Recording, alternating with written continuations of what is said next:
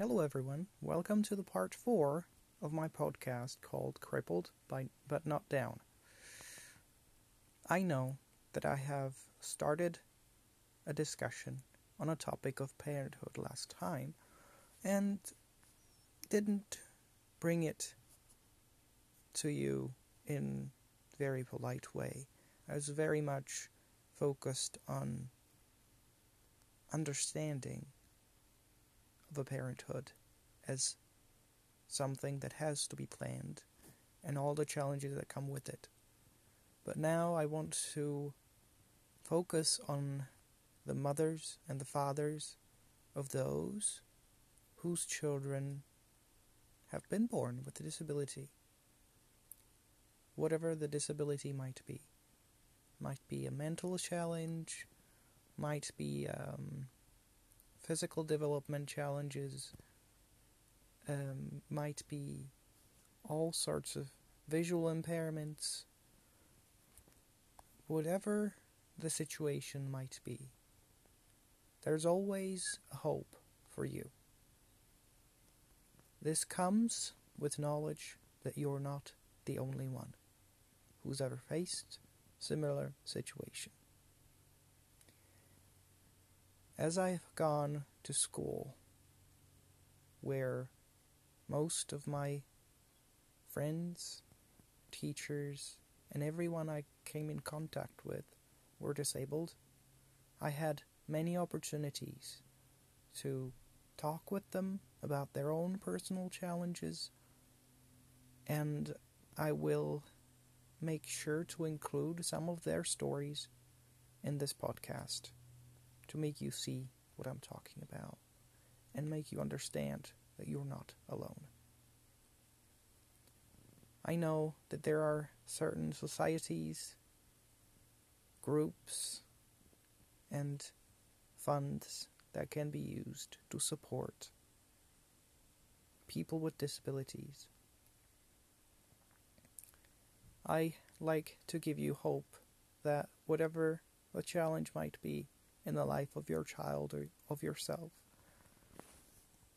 or anyone you know, there's always hope to be given because you're not the only one.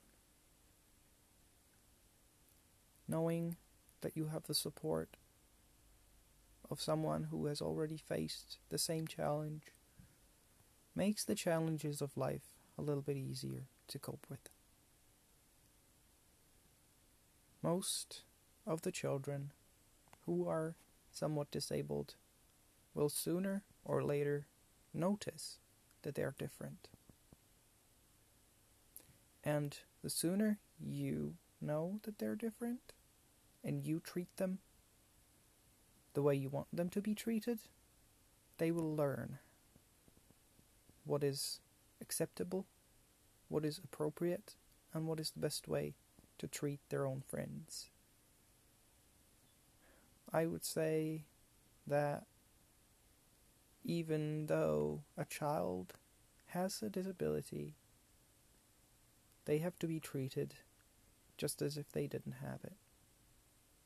They shouldn't be prioritized because they need more time. They shouldn't be prioritized because they're you know, the the weak child that needs support. But they should be given the same sort of opportunities as others do. At this point, it might seem hard to understand.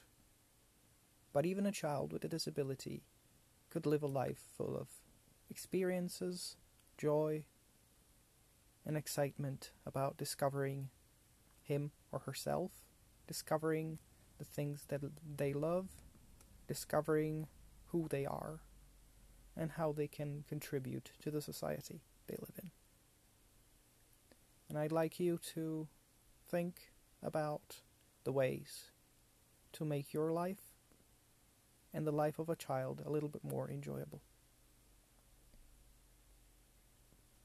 I will certainly give a little bit more of suggestions on this topic later on.